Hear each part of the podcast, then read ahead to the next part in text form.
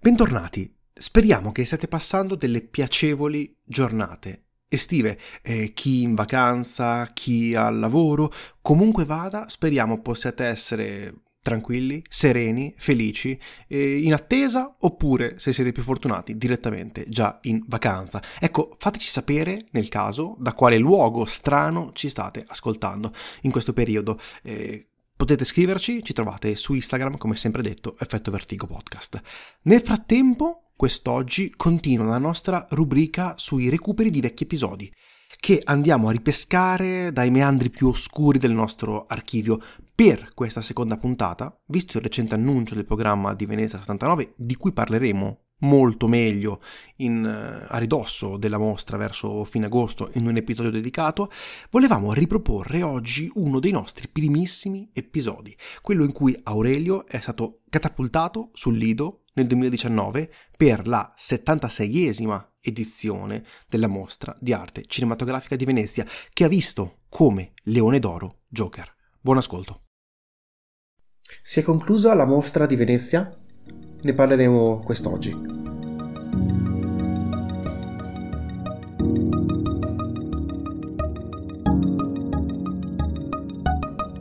Ne parliamo perché per la prima volta, Auri, tu eri effettivamente a Venezia, sei andato sì, a seguire la mostra. Sì, sono, andato, sono arrivato al Lido il 28 sera, che sono riuscito a vedere un film, una proiezione serale, e sono rimasto là fino al primo settembre compreso. Quindi alla fine la prima settimana di programmazione, sì, diciamo. 4 o 5 giorni. E la mostra iniziava il 28? Iniziava il 28 e si concludeva alle 7 con le premiazioni, se non sbaglio. Ok, un po' di informazioni pratiche che a me interessano sempre. Eh, effettivamente, com'è la mostra? In generale? Allora, fisicamente. Eh, fisicamente c'è la zona proprio della mostra dove ti, ti fanno il controllo quando entri in, questa, in quest'area, dove c'è la sala grande e dove davanti alla sala grande c'è il red, red carpet. carpet. Poi c'è la sala d'Arsena, entrambi sopra i 1000, 1000 e oltre 1200 posti. Poi c'è il Palazzo del Casino, in cui interno ci sono tre sale di medie dimensioni e una piccolina. Che anche in... il parte del casino è anche dove ci stanno le conferenze stampa. Sì, in quella sala là. In quella sala di solito per la 2 fa le conferenze o in un'altra sala. Tutti gli uffici, tutti anche i posti per sì, la stampa. Sì, sì. E, e poi c'è eh, la, vabbè, la sala giardino. Io non sono entrato perché eh, non, non, non, davano mai qualcosa di interessante. Credo Infatti, facessero più che altro cinema, um, il cinema ritrovato o comunque restauri di classici o anche pro- programmazioni più per il pubblico la sala giardino. Sì, però comunque ho sentito mentre in fila perché uh, ho passato ore e ore in fila e parlando con uh, Sved che sono andati anche gli altri anni hanno detto che quest'anno era piuttosto organizzata male difatti la sala giardino era poco utilizzata poco sfruttata Vabbè. poi dopo c'era fuori da quest'area c'è la palla biennale che è la, proprio la la costruiscono per questo evento e sono oltre 1700 posti. Ed è utilizzata principalmente per il pubblico, secondo me? Per le proiezioni tutti a crediti o tutti a crediti più pubblico? Perché ci sono vari tipi di accrediti, mi dicevi? Sì, ci sono quattro livelli di accrediti, quelli rossi che sono che alla precedenza, cioè nelle proiezioni press industry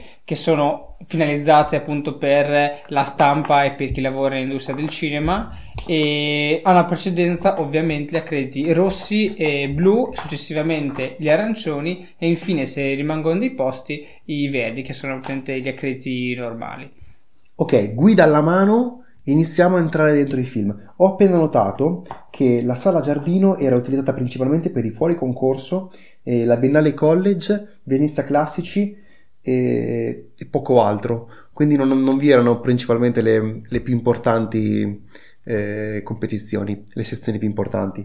È un peccato perché effettivamente, da quello che ho sentito io, è una bella sala. È molto Tra l'altro nuova. Grande. Sì. Dovrebbe essere la nuova sala del, di Venezia. Partiamo dal 28, sei arrivato? Sono arrivato al 28, ho preso l'accredito, il primo film che sono riuscito a vedere è The Perfect Candidate. È diretto, eh, non so dire il nome perché eh, adesso, adesso ci provo, è particolarmente da, di uh, da Alifa. Alifa alla Monsur. Ok, un eh, voice over arabo, il film era in lingua originale araba. Sì, praticamente lei è la prima regista donna dell'Arabia Saudita, quindi in Arabia Saudita è considerato, cioè lì ci sono molte persone che la giudicano in modo positivo e altri in modo negativo. Il film eh, di per sé è bello, prende i suoi tempi, cioè ha i suoi tempi, va con il suo ritmo, quindi non è particolarmente veloce. E la storia è abbastanza semplice e tratta di una donna che non è sposata, fa il medico in un ospedale di questo paesino. Purtroppo ha, ha la difficoltà che la strada per arrivare all'unico ospedale, cioè del paesino in cui sta lei, quindi dove lavora, non è asfaltata. Continua a richiederlo, ma motivazioni politiche nessuno fa niente, allora stanca eh, di, e decide di eh, candidarsi alle amministrative. Già lei eh, trova delle difficoltà in questa società e difatti questo secondo me è un punto forte del film eh, perché la storia non è particolarmente complessa, è, ti ho detto che è abbastanza semplice e lineare.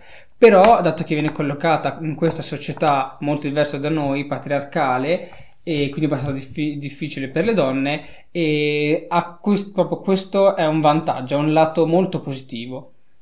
Poiché già di per sé lei trova difficoltà anche solo a prendere l'aereo senza avere il consenso di un marito e che non ce l'ha del padre, e lei proprio, proprio prova a candidarsi alle amministrative e qui ci sono una serie di difficoltà maggiori. Quindi ti è piaciuto alla fine del no, film? No, bello, bello. Molto bello. Io per tutti è bello. Sì, sì. Eh, fra l'altro, chi se, ci seguiva sulla pagina Instagram ha ricevuto vari aggiornamenti da, di Aurelio. Ah, beh, quasi, quasi immediati. Quasi immediati su tutti i film, fra l'altro. Quindi seguiteci anche su Instagram, Effetto Vertigo Podcast, per altri, altri aggiornamenti.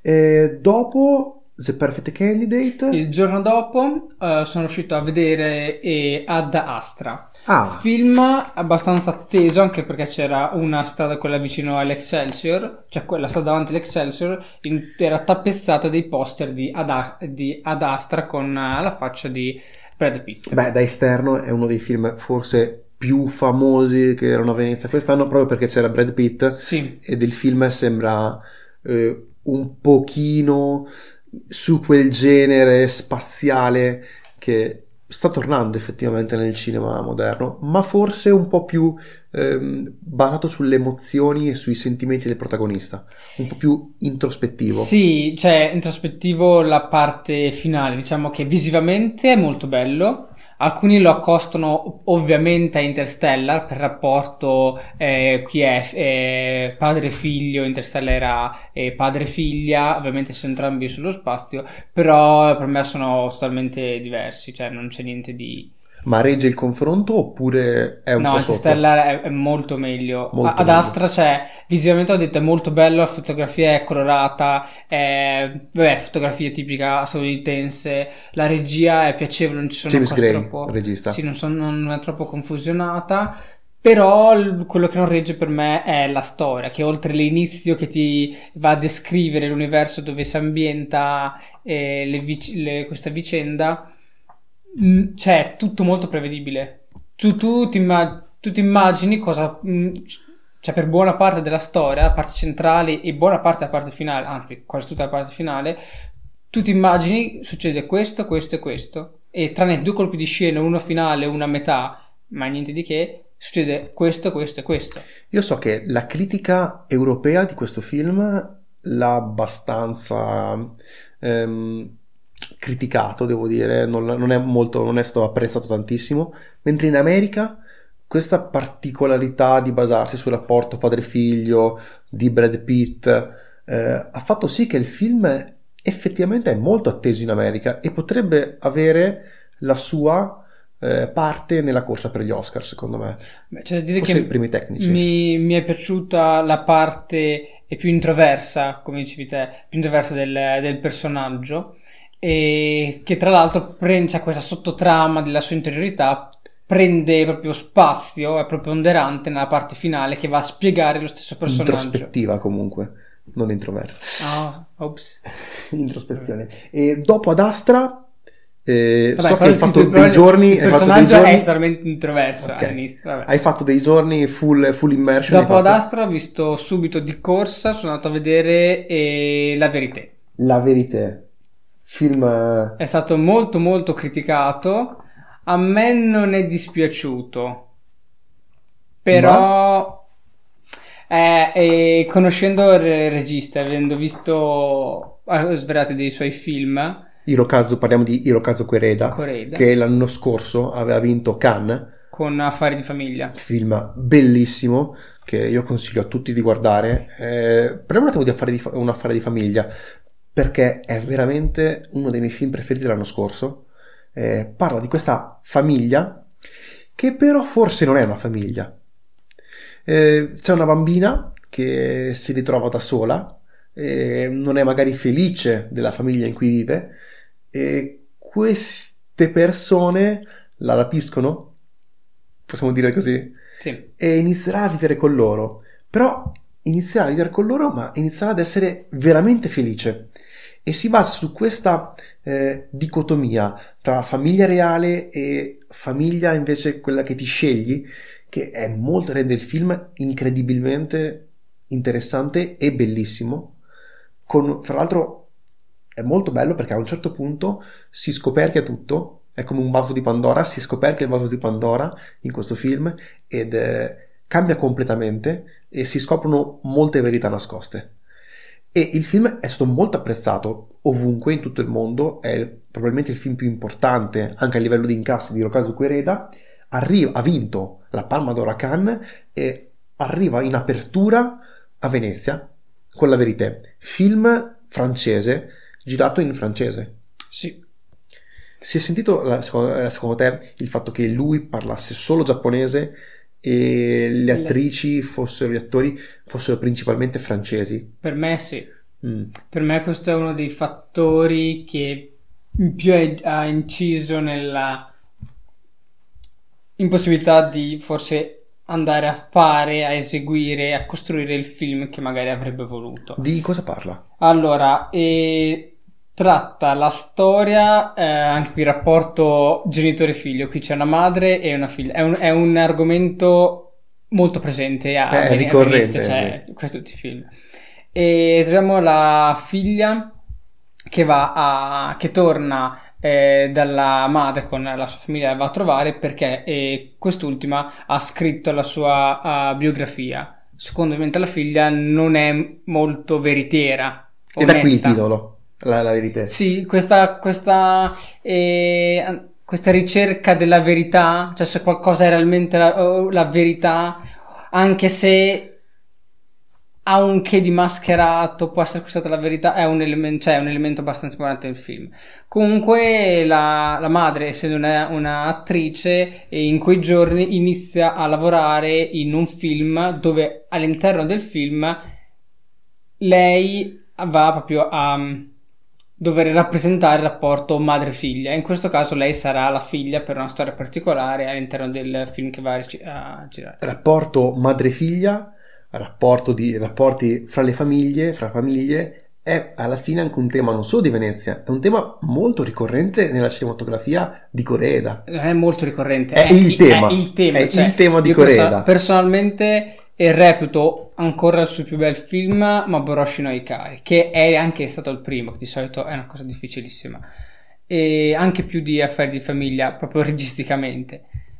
Però sì, eh, il caso Koreeda va sempre a analizzare la famiglia. Qui ce la fa, ma con un po' di difficoltà. È bello il, pala- il parallelismo tra madre-figlia nella realtà e madre-figlia e invece nella finzione.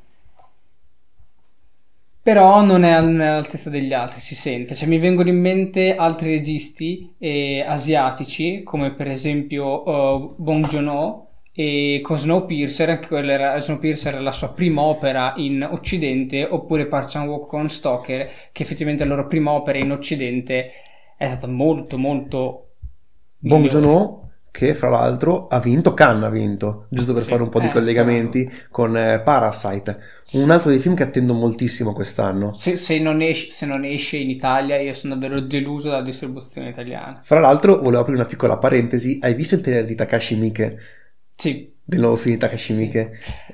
ecco, anche quello uscirà? Non uscirà? Beh, in America esce.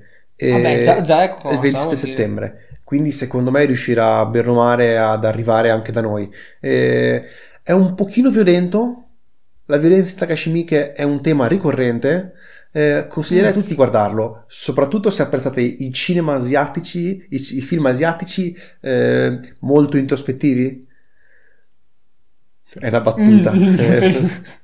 Sì, Takashi Miike, sì, sì. no, sono, è un- principalmente un film di botte e azione, Sì, sono quelli sulle Yakuza e... girati però veramente bene e non Eh, vedo l'ora Takashi di, e non vedo l'ora di vederlo.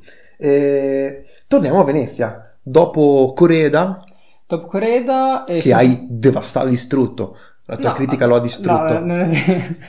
No, parlando con la gente, cioè, ci sono persone che lo giudicavano in modo molto peggiore rispetto a me. Io forse ero tra quelli che l'ha considerato in modo... Cioè, rispetto a loro mi è piaciuto. Ah, ok, ok. Cioè, no, a me, a me è piaciuto perché effettivamente mi è piaciuto.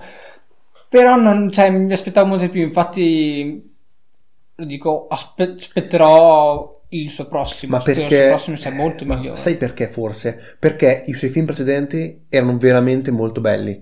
Sono tipo, ah, io ripeto, Affari di famiglia è uno di quei film che bisogna per forza guardare. Ok, ci sta, fai un film, fai un filmone, cioè un film veramente bello, dopo è difficile fare un altro film altrettanto bello.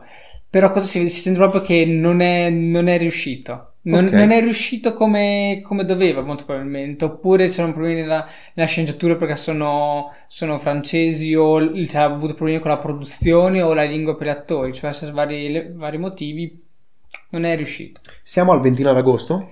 Siamo, eh sì, questo è il 29 agosto. Ho visto The Kingmaker alla sera, che è un documentario sulla politica eh, eh, filippina. È fuori concorso. Eh, fuori concorso? Sì. Sì. E Lauren Greenfield. Sì, è un documentario. eh, io non sono un amante di documentari, però questo è stato molto bello, molto divertente perché eh, tratta proprio come la, la- quasi la protagonista, narratrice di buona parte del documentario, è ehm, Imelda Marcos, la moglie di Marcos, presidente eh, da metà anni, da- metà anni 60. E quindi eh, con lei che racconta si va un po' a vedere la storia dal loro punto di vista e delle Filippine, cosa hanno comportato. Successivamente invece c'è un montaggio alternato tra il loro punto di vista e invece un punto di vista più reale, quindi che va a far vedere tutti loro, tutti i loro sprechi di soldi pubblici per motivazioni personali, come per esempio l'aver voluto scacciare da un'isola, con che sono pochi abitanti, tutti quelli che ci abitavano, tutte le famiglie, li hanno fuori da quell'isoletta,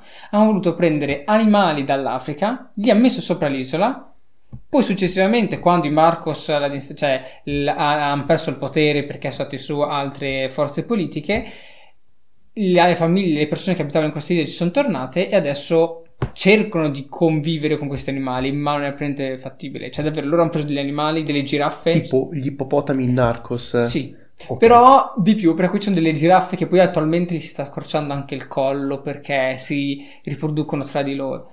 Io sono un grande fan dei documentari, devo dire, in particolare dei documentari d'arte. Mi piacciono molto. eh, recentemente, eh, un documentario che mi è piaciuto moltissimo mm, sono quelli di Sukurov, eh, fran- eh, francofo- francofonia, sarebbe francofonia, eh, in cui parla del Museo del Louvre e lo rivisita attraverso la sua storia. È un film molto interessante che io comunque consiglio sempre a tutti, consiglio. In ogni discussione cerco di infilare, di, infilare un film di Sukurov e anche in questa puntata ci sono riuscito, eh, è un mio grande obiettivo. Ah, cer- Cercavo solo l'aggancio giusto, cercavo. Complimenti allora. Dopo The Kingmaker, Vabbè, finisco Kingmaker dopo il documentario giunge fino ai giorni nostri con eh, Duterte, quindi sappiamo più o meno chi è. Dai. ok. E Eh, successivamente eh, ho visto Emma alla ah, sera. Un film che attendo moltissimo perché sono un grande fan di Pablo Larraín. Allora, Emma è davvero davvero bello. La, Yes. La, proprio l'incipit, la protagonista ha, ha allontanato, ha scacciato, quindi ha, ha rimandato come, è come se avesse rimandato indietro, anzi, ha rimandato indietro il figlio adottivo dopo che c'è stato questo incidente, chiamiamolo, cioè lui ha fatto una cosa che non doveva fare. Poi se ne pente e lei vorrà far di tutto per, per ripoter vivere con il suo figlio adottivo, qualsiasi cosa. E sostanzialmente in una frase cerco di descriverlo che con le sue azioni, i movimenti, perché lei è una ballerina, gli sguardi, esprime completamente la libertà di questo personaggio. Lei quindi molto brava è stata in Lei è questo molto film. bravissima. Io l'ho E- visto, l'ho avuto la possibilità di vederlo due volte, infatti vi consiglio, se avete la possibilità, di guardarlo due volte, perché non è cronologicamente lineare, però non è un film di quelli a puzzle che devi ricostruire per bene. Cioè, se anche... Cioè, la prima volta non te ne accorgi, me ne sono accorto la seconda volta che c'era, cioè, alcune scene c'erano raggruppate a scene, ma erano dislocate nel film in diverso modo, non, tempo- non cronologico. E io di Pablo Larraín me ne sono rimasto eh, innamorato della sua regia quando ho visto Il Club, che non so se tu hai visto. No, devo ancora recuperarlo. Eh, è un film bellissimo perché riesce a, a raccontare, eh, a creare violenza e tensione solamente attraverso le parole. Eh, parla di un gruppo di una casa, una casa isolata, una casa a riposo quasi della, della chiesa, nel- nella quale vengono mandati questi sacerdoti che hanno commesso dei peccati molto gravi. E il film ruota attorno alle vicine di questa casa. Eh, non vi è la violenza esplicita, ma come è scritta la sceneggiatura, secondo me rende il film veramente brutale. Eh, Ema dalle immagini sembra che abbia una fotografia molto ricercata. Sì, è molto bella, a livello visivo in quello è spettacolare. Non vi dico niente, sono delle scene proprio a livello visivo. Eh, mi sembrava molto bello, infatti, anche, anche dal punto di vista visivo, sembra veramente un bellissimo film. No, guardate, quello è da guardare, cioè... È un peccato che non abbia vinto niente. È uno dei grandi delusi, possiamo dire, delle, Sì, delle- delle sì. premiazioni. Eh, E un po' mi dispiace. Mi dispiace, anzi, mi dispiace abbastanza perché era uno di quei film che attendevo moltissimo e attendo tuttora moltissimo e andrò sicuramente a vedere. Eh, dopo Ema, Ho visto Il sindaco di Rione Sanità, film italiano, film italia- italiano di Mario Martone. che è tratto da un'opera di Edoardo De Filippo. Esatto, e è tratto da un'opera teatrale. Il regista Mario Martone è anch'esso un... cioè è un... È regista è anche teatrale, sì, fa anche teatrale. teatro, è molto bravo lui. Questo comporta che, anche se hanno adattato bene la storia per il cinema, soprattutto i dialoghi sono molto realistici e, e anche i personaggi, perché anche a base l'ha- l'hanno proprio ehm, immesso nella società Beh, odierna. l'hanno, l'hanno aggiornato perché il L'hanno testo aggiornato, comunque esatto. ha un po' di anni e l'hanno dovuto eh, aggiornare. Non vorrei che l'avessero fatto seguendo l'estetica di Gomorra. Io non, non avendo ancora guardato Gomorra, non mi interessa particolarmente. Ma non, solo la serie, anche il film, intendo.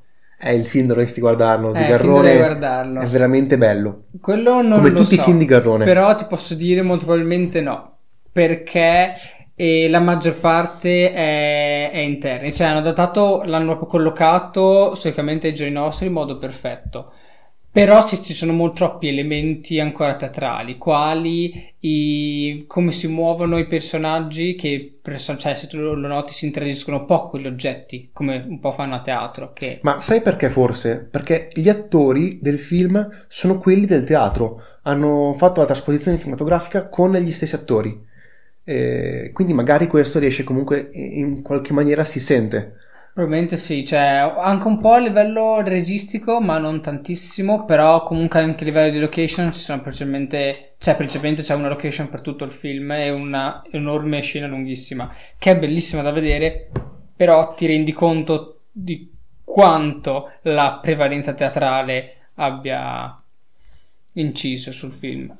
Però è bello, no, però a me è piaciuto. È uno dei tre film italiani in concorso. Sì, ed è l'unico che sono riuscito a vedere. Ok. Eh, dopo, dopo di questo siamo al 30? Al 30 o 31 non mi ricordo, Ok. sono riuscito a guardare finalmente un film che volevo vedere da- dall'inizio, da quando sono andato a Venezia ho detto io questo film voglio vederlo, ed è Cicciu, scritto Q-I-Q-I-U, cui ho accentato, eh, vorrebbe dire balloon, cioè palloncino. È un film tibetano. Allora, se qualcuno fosse venuto da me tre settimane fa mi avrebbe detto guardati questo film tibetano, e ti avrei detto Hanno, hanno un cinema in film TV. tibetano, ma è fantastico. Personalmente è il film più bello che ho visto a Venezia. di Pema Seden. Sì. o come si, spero Sì, che si come pronunci si così. pronuncerà mai. E è fantastico, ci sono le immagini, le inquadrature, i colori, ma anche molti dialoghi che sono bellissimi.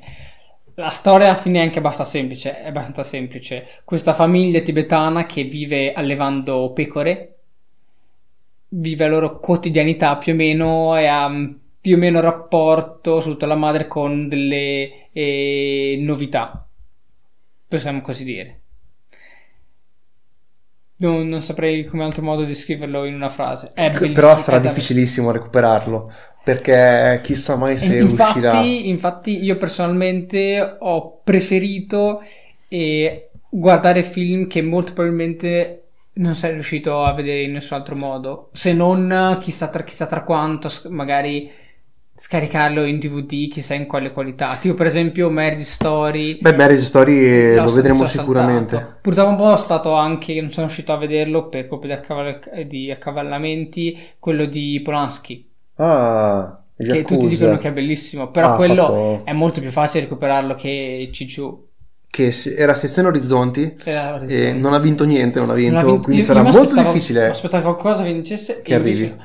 Magari, eh, se abbiamo fortuna, la Cineteca di Bologna Ah, è vero, potrebbe essere. Potrebbe essere. O anche com- il Cinema San Biagio di Cesena, generalmente hanno queste... beh, conta che il regista nel 2015 era nella sezione in concorso a In Venezia. Venezia, non so perché l'ha messo in Orizzonti. Per me è il film più bello che ho visto qua. Quindi non hai visto Marriage Story e, e Jacuzzi E che uscivano... Slandromat. E anche là, beh, ma quello... E anche, The Laundromat anche e The King. The King e Marriage Story sono i film di Netflix. Infatti per questo ho detto, vabbè, piuttosto salto quelli che comunque potrò vederli su Netflix. Non è vederli al cinema, però Io ho una grande attesa, aspettativa per Baumack. Eh, dicono sia il film sia effettivamente molto bello, eh, dura più di due ore e sono tutti dialoghi tra Adam Driver e Scarlett Johansson che mh, affrontano il divorzio. Dicono che Adam, Adam Driver sia stato bravissimo qua. Adam Beh, Driver- conta che la maggior parte dei film durano quasi due ore, se non oltre due ore. Cioè, Tranne era- un film di cui parleremo dopo, Ok. che, non è- che dura veramente poco, dura 70 minuti e ne vale la pena guardarlo, ma ci torneremo. E Adam Driver, volevo dire, è uno degli attori che mi sta piacendo di più in questo momento. Sì, ma sta avendo un successo esorbitante. Cioè, Dopo, dopo Star Wars, lui ha preso e ha detto: Ok, ho fatto un film, un blockbuster enorme. Adesso ah, mi Star dedico. Wars, nessuno, cioè, o conoscevi perché ha fatto una serie TV, mi sembra Glee o chissà cosa, però da Star Wars nessuno sapeva chi era praticamente. Ed effettivamente è un bravissimo attore. Si è messo a fare un sacco di questi film eh, indipendenti o comunque minori. Anche se Marriage Story sicuramente non è un film minore, perché comunque Netflix con Scarlett Johansson so che hanno puntato moltissimo su questo film. E secondo me, da quello che ne hanno parlato, andrà forte anche agli Oscar, eh, soprattutto per la sceneggiatura. Adam Beh, Driver, fra che l'altro, Ha, ha lavorato con Scorsese, cioè, sì. Adam Driver, fra l'altro, ha fatto eh, I morti non muoiono mai. Un film che abbiamo parlato negli episodi precedenti. sì, nel, nel primi- nell'episodio pilota. Nell'episodio diciamo. pilota, che ora eh, non so neanche se è disponibile online, onestamente. Eh, film eh, di Jim Jarmusch, Divertentissimo. divertentissimo, bellissimo. Per noi, per le tipe che c'erano vicino, no, perché a metà hanno periodo sono andate via, però vabbè. Bellissimo, anche loro che anche o se no vi era quando è stata quella volta che c'era il padre che portavano i figli a guardare un film eh, Per Godzilla. per Godzilla, per Godzilla la volta prima hanno detto no è troppo violento, troppo violento pri- E- prima, perché prima del film, perché era una proiezione abbastanza tardi, prima del film ho iniziato a mettere due o tre trailer di fila di film horror, che vabbè, non fanno paura, però se è un bambino di 7-8 anni non è il massimo. se riuscite recuperate il film I morti non muoiono mai di Jim Jarmusch perché è divertentissimo e vi sono delle gag eh, fatte ad esempio una gag bellissima è quella dell'automobile di Adam Driver quando arriva eh, quel momento la richiamano per tutto il film ma quando arriva effettivamente Adam Driver sulla sua bellissima macchina rossa rimarrete di stucco si può dire, si può dire così Ehm, altro film di Netflix The King con Timothée non, non riesco mai a dire il suo cognome. Mm, Con, con- quello di chiami con con, con il tuo nome, con Timothy. E Mm. con eh, Pattison. Eh, sì, però ha un cameo, ha una piccola parte, so. dicono Robert Pattinson. Eh, non è altro che l'Enrico V di riadattato in versione, in versione Game of Thrones, onestamente. Eh, dopo di questo cosa hai visto? Dopo ho visto Madre. Anche lui è un regista con un nome eh, praticamente facile da pronunciare. Eh, madre E che era Rodrigo Soro- Sorogoyen. Sorogoyen. Orizzonti? Sezione Orizzonti Eh, anche sì, questo? se non sbaglio. Sì. A me è piaciuto, è stato molto bello. Ha delle, sce- delle sequenze che ti fanno aumentare la tensione in maniera veramente alta. Cioè, sono i primi, io dico che sono i primi 15 minuti che è un piano sequenza che da sola, questa sequenza da sola, Vale. ti, ti vale la visione del film. Ha vinto, Perché alla fine hai una tensione assurda. ha vinto un migliore interpretazione femminile, Marta Nieto, Sì, per sì, madre. è bravissima, la protagonista è stata veramente brava, bravissima. A me il film è piaciuto, piaciuto molto. Anche questo sarà uno di quei film che secondo me sarà difficile recuperare. Da noi purtroppo è Eh, invece questo lo, lo riguarderei molto, molto volentieri. Dopo questa sfilza di film eh, Orizzonti, Eh, penso di aver, non mi ricordo in quale giorno ho visto Adults in the Room. Sostanzialmente è un altro documentario che è tutto abbastanza leggero, un po' divertente, ma comunque è un documentario, eh, anche questo politico. Sicuramente parla eh, della- del ministro dell'economia, Varoufakis. eh, sì, quello eh, greco quando è nato al potere il, il partito di sinistra e che aveva Tsipras. fatto quella specie di tira e molla con eh, l'Europa, Banca Centrale, cose così. Se uno lo scriveva così sembrava una roba pesantissima, in realtà è un sono abbastanza leggero. A livello registico piacevole, fotografia niente di che, si eh, guarda, il no, è regista. Costa Gravas è un regista Sì. greco e il film era fuori concorso. Sì. Una presentazione Però fuori no, è concorso. stato, è stato piacevole. E altri, altri film del concorso di Venezia? Eh, In concorso si passa a, a quel film. Eh, Al film Al film. di cui credo tutti volessero guardare. Effettivamente parliamo di Joker Ah, ora. io mi sono fatto una mattina intera di fila e non l'ho visto, sono andato a vederlo il giorno dopo. Ma perché tutti volevano vedere quel film.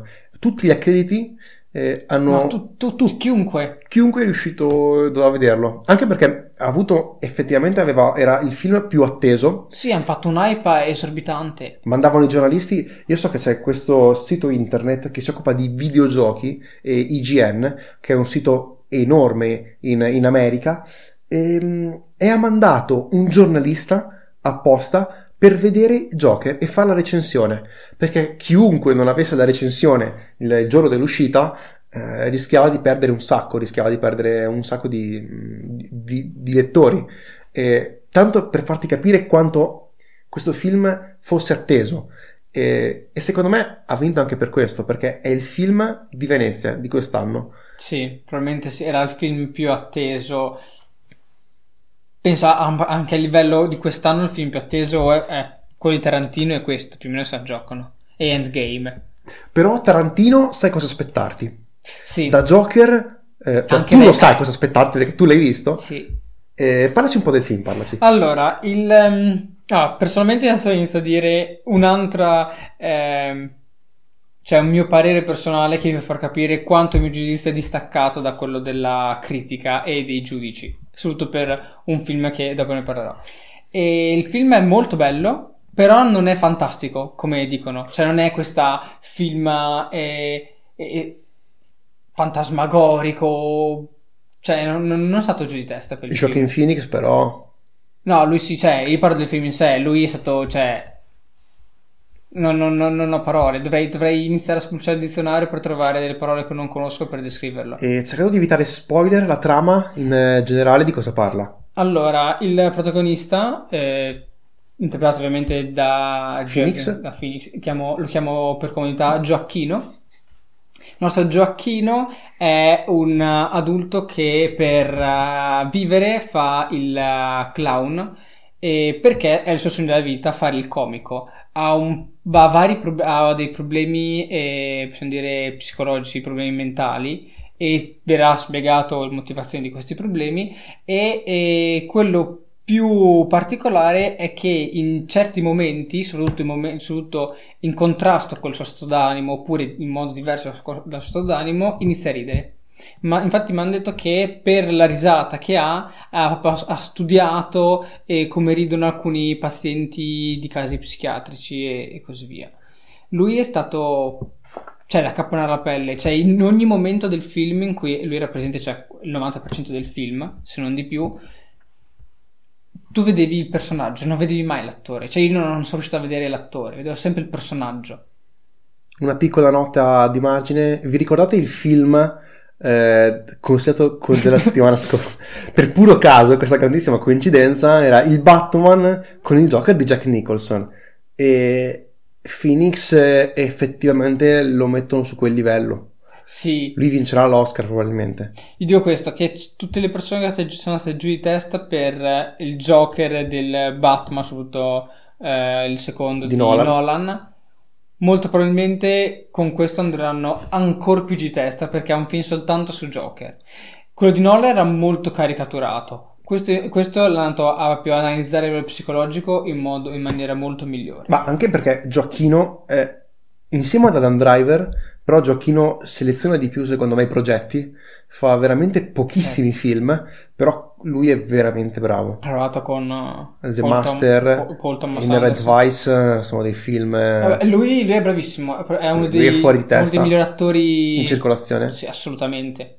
Ehm... Poi, ah, poi posso... Vabbè, una Beh. cosa che a me non è piaciuta particolarmente sono le forzature per collegare questa storia a quella che tutti noi conosciamo, o comunque che avrete sentito uh, parlare, di Batman. Non tanto cioè, il nome della città o qualche nome o qualche personaggio, cioè come si chiama il personaggio, ma proprio sono proprio delle forzature un po' troppo forti che lì per lì ti fanno distaccare dal film, ti fanno capire, ti fanno dire, ti fanno pensare, ah, questo è un film, sto guardando un film, ti distaccano, questo per me è stato un problema. Però a livello di franchising, cioè, vi è anche Robert De Niro, hanno detto che è stato molto bravo in questo sì. film e anche lui parlano fra l'altro di candidatura per Robert De Niro e uscirà anche un altro film Robert De Niro ah, abbastanza importante, eh. The Irishman di Martin Scorsese. Quindi grande anno secondo me arriva per, per il buon giovine Bob. Ehm, ha vinto il Leone d'Oro, onestamente del tutto inaspettato questo film. Eh, però no, cambia le, tutto. No, il Leone d'Oro, non so, è che io gli avrei dato più il, il premio Volpi per, a Gioacchino per migliore interpretazione, piuttosto che il Leone d'Oro, perché personalmente è bello, molto bello. Però a, a, livello, eh, a livello di storia del cinema è effettivamente il primo riconoscimento a una, gran, una corrente importantissima dell'industria americana e neanche, neanche, gli americani li hanno ancora premiati questi no, film. Soltanto, non hanno premiato Black Panther. Sì, ma solo hanno candidato, ma non ah, ha mai okay. vinto. Ma Mentre forse per la musica, vabbè. Probabilmente cioè, Joker sarà il no. primo film a vincere effettivamente il premio Oscar. Eh, e fra l'altro forse. negli episodi precedenti, forse, però ha diciamo un bellissimo razzo eh, un raso in questo momento verso ah, gli sì, Oscar. Soprattutto, soprattutto uh, il nostro amico Giacchino, cioè l'ha lanciato con la fionda proprio. E sarà molto curioso eh, se accadrà, eh, verrò smentito spudoratamente perché io sostenevo che Avengers dovesse vincere miglior film. Ti stai rimangiando quello no, che No, no, io non credevo che avesse così tanto successo il film di Joker, onestamente.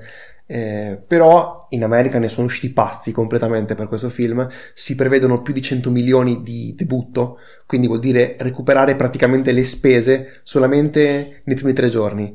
Eh, vi è una piccolissima attesa per questo film, mm, piccolissima. Oh, sì, cioè proprio dire, ah, se esce magari qualche giorno dopo, una settimana dopo andiamo a vedere. Se te avessero per... detto dieci, dieci anni fa, anche cinque anni fa, il regista di Una notte da leoni e il produttore Bradley Cooper vinceranno il Leone d'Oro a Venezia.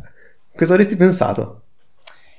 Hai omesso di dire che sare- l'avrebbero vinto con un film tratto da un fumetto di Batman. Ecco, allora eh, direi che non c'è da aggiungere altro, però è incredibile. Io sono molto contento per questa vittoria, perché così come il Shape of, The Shape of Water, ehm, così come Roma, eh, si vanno a premiare produzioni eh, differenti, che sono comunque, non sono produzioni piccole di nicchia, ma sono produzioni che avranno effettivamente un, un forte No, riscontro. eh, Roma era una produzione abbastanza piccola. Sì, però che avranno comunque un forte riscontro eh, nel cinema anche a livello di, di botteghino. Sì, sì, no. Già che, cioè, distruggerà tutto. Questo, questo rende Venezia, secondo me, eh, molto migliore rispetto a Cannes, perché è molto più aperta alle novità come, come festival. Eh, Netflix partecipa in forze, Ma sacco.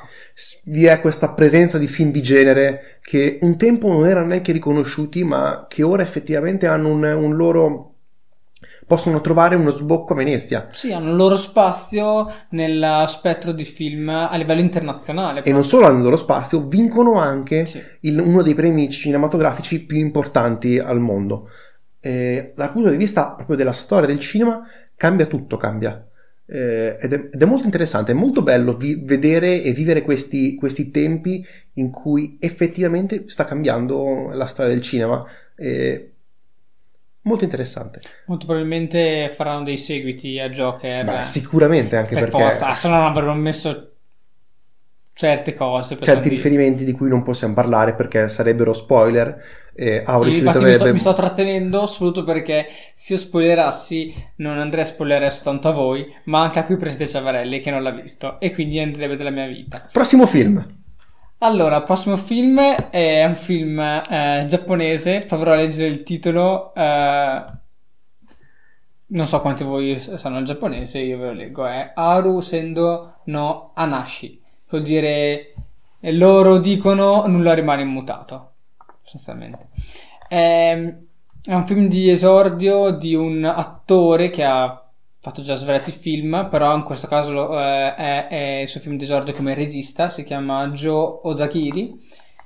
E è di una tipologia di film che mi piace molto. All'inizio, in certi punti, è molto, molto. cioè all'inizio è lentissimo, anche in molti punti è lento. Poi c'è dei, c'è dei momenti che ha delle raffiche di velocità e assurde, fa- fai quasi La- fatica la trama a capire. Per comprendere La trama eh, gira attorno a questo gentilissimo e buonissimo eh, traghettatore. Lui è un traghettatore e quindi la maggior parte del film, anzi quasi quasi il il 98% del film è eh, su questo sulle due sponde della- del fiume e sul traghetto. Però in, in che anni è ambientato? È ambientato, è che è difficile dire, è per me è ambientato eh, fine metà 800 fine 800 fine Quindi, 800. quindi è una barchetta piccola. Sì, è, quelle Ah, bar- ok, è una ok. barchetta di, di legno Ah, quelle, e- quelle e quelle tipiche che ha- giapponesi. che ha- quelle che vanno con Ok, un, a monoremo, che è difficilissima da guidare. In lontananza stanno costruendo il ponte, lui perde il lavoro, però è felice perché le persone del villaggio saranno più comode per, cioè, avranno più comodità per arrivare sul, sul monte.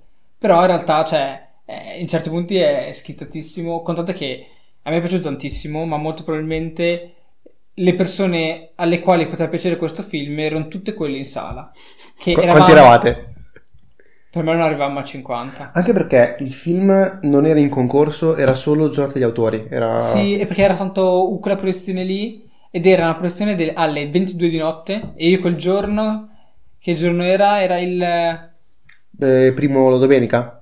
Sì, Ah, ok. Era... Beh, mi sa che comunque quel giorno me l'ho, me l'ho guardato svariati film, cioè almeno Sì, ed eri film. tipo in eh, un'overdose. E, e era alle 10, questo film dura 137 minuti e l'inizio è lentissimo. Poi dopo prende il via in certi momenti, però tiene abbastanza, abbastanza calmo. Ok. È molto bello. Personalmente è, è davvero. È, l'ho detto, è un tipologia di film che a me piace molto. Però è un film molto bello. Hai visto altri film? Perché Sì. ci stiamo avvicinando verso la data, di Ok, film, la data, la data della ultimi tre chiusura. film vi dico velocemente perché sono dei film che a me non mi sono piaciuti. Sono eh, Wasp Network, che c'è ehm, un'attrice famosa, che vabbè non mi viene il nome, e praticamente è un film thriller Penelope Cruz. Esatto, lei. E è un film thriller e senza tensione. Beh, questo silenzio può far comprendere la faccia di Aurelio in questo momento è basita riparlando di questo film. Eh, la trama sono tipo, penso, è nella guerra fredda, ci sono dei, cioè nella guerra fredda nelle, tra Stati Uniti e Cuba che ci sono i vari momenti di tensione, ci sono dei militari o dei, delle persone, tra cui vengono presi in considerazione i tre, e che uno dopo l'altro, a distanza di tot tempo, fuggono da Cuba e arri- sopraggiungono a Miami dove iniziano a collaborare con le forze dell'ordine oppure per andare a salvare quelli che provano a fuggire, bla bla bla. Quindi è una specie di tipo thriller quasi di spionaggio, ma non c'è tensione. La fotografia è fatta con colori accesi, quindi lì per lì le prime immagini sono belle, però rimane tutto uguale ed è piatta. In questo film, fra l'altro, vi è Wagner Mura, per ricollegarci all'episodio precedente, eh, alla, precedentemente al, a 20 minuti fa, in cui parlavamo di Narcos perché lui è Pablo Escobar.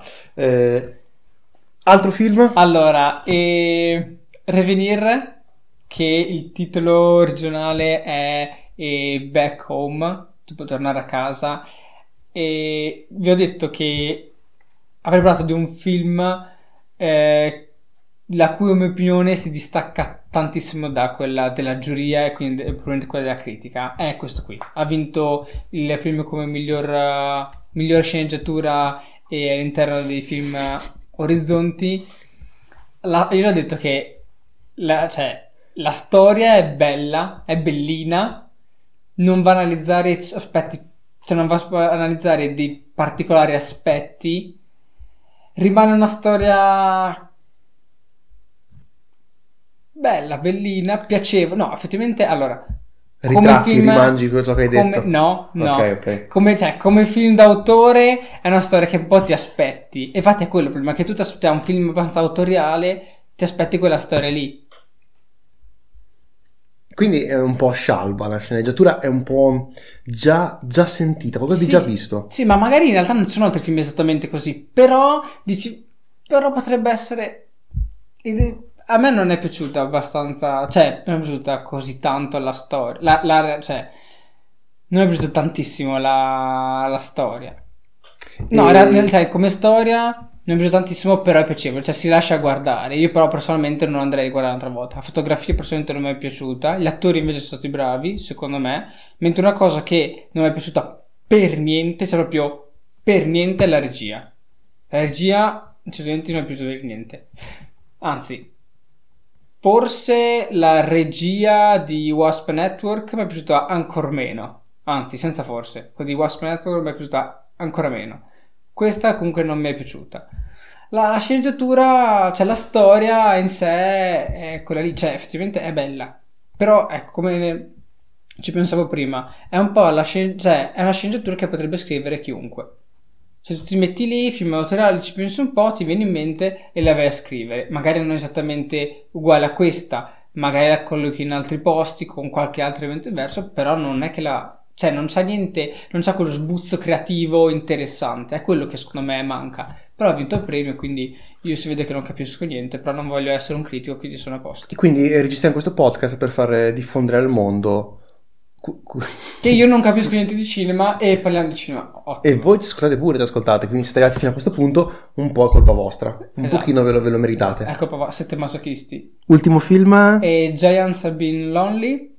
Eh, fotografia molto bella, anche la regia mi è piaciuta molto. La storia invece è basata su stereotipi di giovani statunitensi, quindi americani e non va più avanti di quello, cioè analizza un pochino la figura del tipo figlio bullizzato dal padre, il padre che è allenatore di baseball di questa squadra, rimane lì, no, niente di che, anzi un po' bruttino. Film anche però, questo in orizzonti, eh? Sì, però Quindi... voglio dire, un mediometraggio, ho visto due, medio, due mediometraggi, un mediometraggio che mi è piaciuto molto, non so se avrete modo, probabilmente mai, perché metraggi cortometraggi difficilissimo recuperarli, è Electric Swan.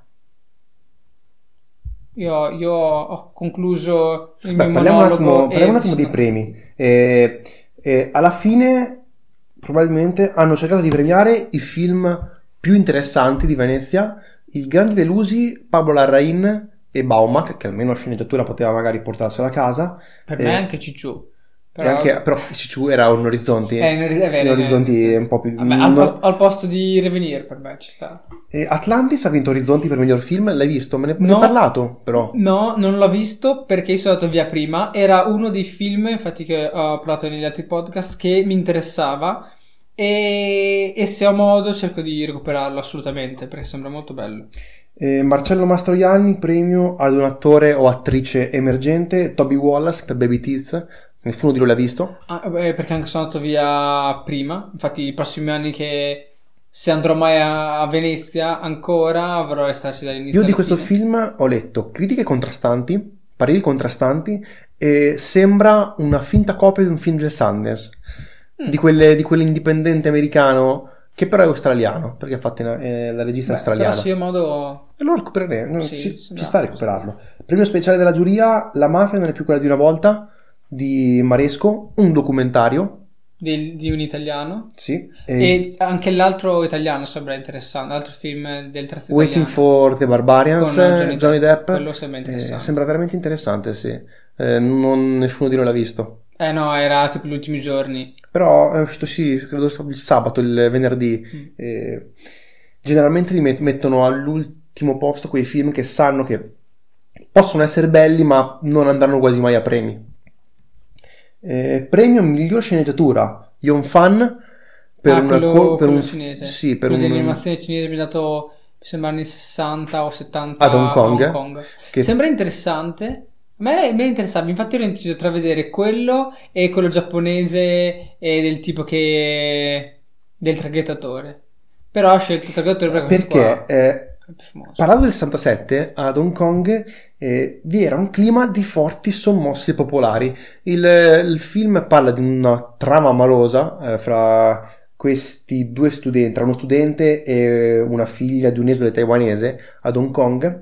E, e questo- questa, questo- questa storia d'amore si intreccia con eh, le sommosse popolari contro la Gran Bretagna mh, ad Hong Kong. Un film che è abbastanza. Anche a Hong Kong in questo momento tutto Eh, tranquillo. esatto, quindi, quindi- no, vabbè, quindi socialmente si potrebbe anche rispecchiare. eh, Però dicono che hanno detto che l'animazione tecnicamente è veramente brutta, mm, fatta veramente male.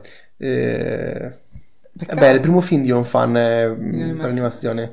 eh, è un peccato. Sì, no, rispetto al solito film di animazione asiatica, ti aspetti un'ottima animazione. Eh sì, anche perché dopo, mh, dopo lo studio Ghibli eh, purtroppo vi è un, un sì, alto standard. i- i- esatto, il livello, livello medio deve essere molto molto alto. Coppa Volpi, miglior interpretazione maschile, Luca Marinelli per Martin, e- Martin Eden, Eden, Martin Eden, Martin inglese, tecnicamente il E cognome. se dobbiamo, dobbiamo cercare di cercare di recuperare. Eh sì, Tanto- è, è uscito al cinema in questi giorni, Esatto, eh, sicuramente, anzi quasi, certa- quasi certamente entro il prossimo episodio lo guardiamo. Entro il prossimo episodio sapremo parlare meglio di questo film eh, perché è uscito al cinema in, eh, recentemente.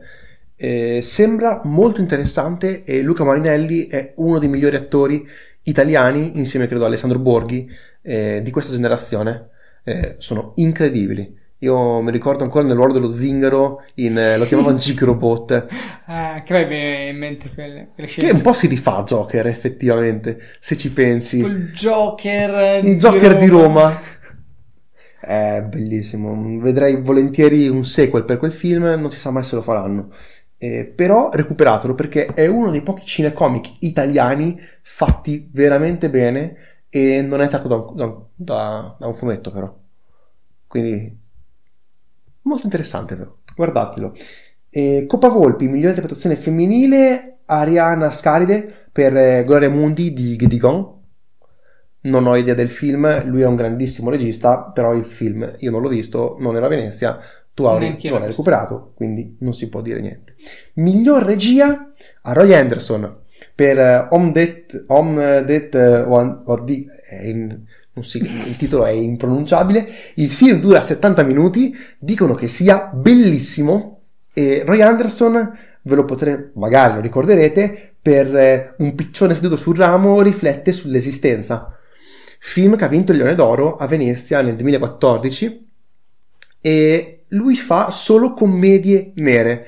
Un humor molto nero Dobbiamo, dobbiamo guardarli che tutti. io apprezzo allora. moltissimo e spero di, tutti, di recuperare tutti i film di Roy Anderson. Faccio un, un, un, un mi accuso e accuso, te, accuso te di questa grave mancanza, Ori, vergognati. Eh, Leone d'oro, Joker. Ne abbiamo già parlato abbastanza. Eh, eh beh, ha vinto Polanski. eh, sì. Sorpresa. Tu- con chiunque Ah, è vero, eh, parlavo. Polanski ha vinto eh, il Leone d'Argento, Gran Premio della Esatto. giuria. Il- l'ufficiale della spia, J'accuse di Roman Polanski. Come persona, probabilmente è una delle persone più, più- più di merda del- della storia Eh, è, del cinema. è Però, dubbia controversa. però eh, come regista, se uno No, ci pensa, è, è bravo. Eh, però è stata una- proprio una sorpresa. Cioè, con chiunque io avessi parlato, tutti dicevano: Ah, è tanto Polanski non vince. Beh, però il film è stato molto interessante, è stato. Eh, sembra anche, anche per quello che, anche proprio per la storia in sé del film, eh, cioè, deve essere abbastanza eh, curioso. Eh, di cosa parla? Forse il del caso dell'affare Dreyfus, che è un affare della storia francese, ma guardate il film, lo, lo guarderemo, nessuno di noi l'ha visto, non possiamo parlarne, non possiamo Ah, esatto. parlarne di più. Altre cose, cavolo, l'episodio è venuto, siamo veramente Eh, lunghi. Siamo veramente lunghi. Vorrei solo dire una cosa, hai visto il trailer di Jojo Rabbit? Sì, ho visto il trailer di Jojo Rabbit e lo attendo. È il film di Taika. Waititi in cui parla di questo ragazzino che entra negli scout nazisti per, ehm, e, e cerca di, come, di assomigliare al suo eroe preferito, Adolf Hitler, se non fosse che la madre eh, tiene nascosta in casa una ragazzina ebrea. E da questo incontro magari si scoprirà che forse, forse i bambini non nascono nazisti. È molto interessante. Sono uscite le prime rec- recensioni perché è al Toronto Film Fest, al Toronto, al TIFF. Ah, anche Toronto. Toronto Film Film Festival mi interessa un sacco, però è... È molto più verso il pubblico. eh, è uscito, sono uscite le prime recensioni e dicono che sia veramente un film interessante. Va bene, io sono Sì, stanchissimo. Se abbiamo le altre news che, che Ne parleremo alla prossima puntata. alla prossima puntata. E io mi scuso per le- alcuni errori che ho detto e per eh, problemi lessicali di grammatica e probabilmente a questo punto anche di eh, cazzate che ho detto Ca- Cavolate, Ca- De- devo, di- devo scusa, bippare dopo. di cavolate e confrontandomi con una critica seria. Va bene, eh, grazie per averci ascoltato fino a questo momento. Fateci sapere se siete arrivati fino a questo punto perché siete veramente degli Vabbè, eroi. ep- Vi- episodio Vi speciale. regaliamo una, una medaglia, quella faccia di Aurelio. Siete i nostri vincitori di Venezia, siete se arrivate fino a questo punto. Grazie mille, arrivederci. Recuperate Batman di Tim Burton perché che ne parleremo. dobbiamo parlare la prossima volta. Grazie, arrivederci. Ciao.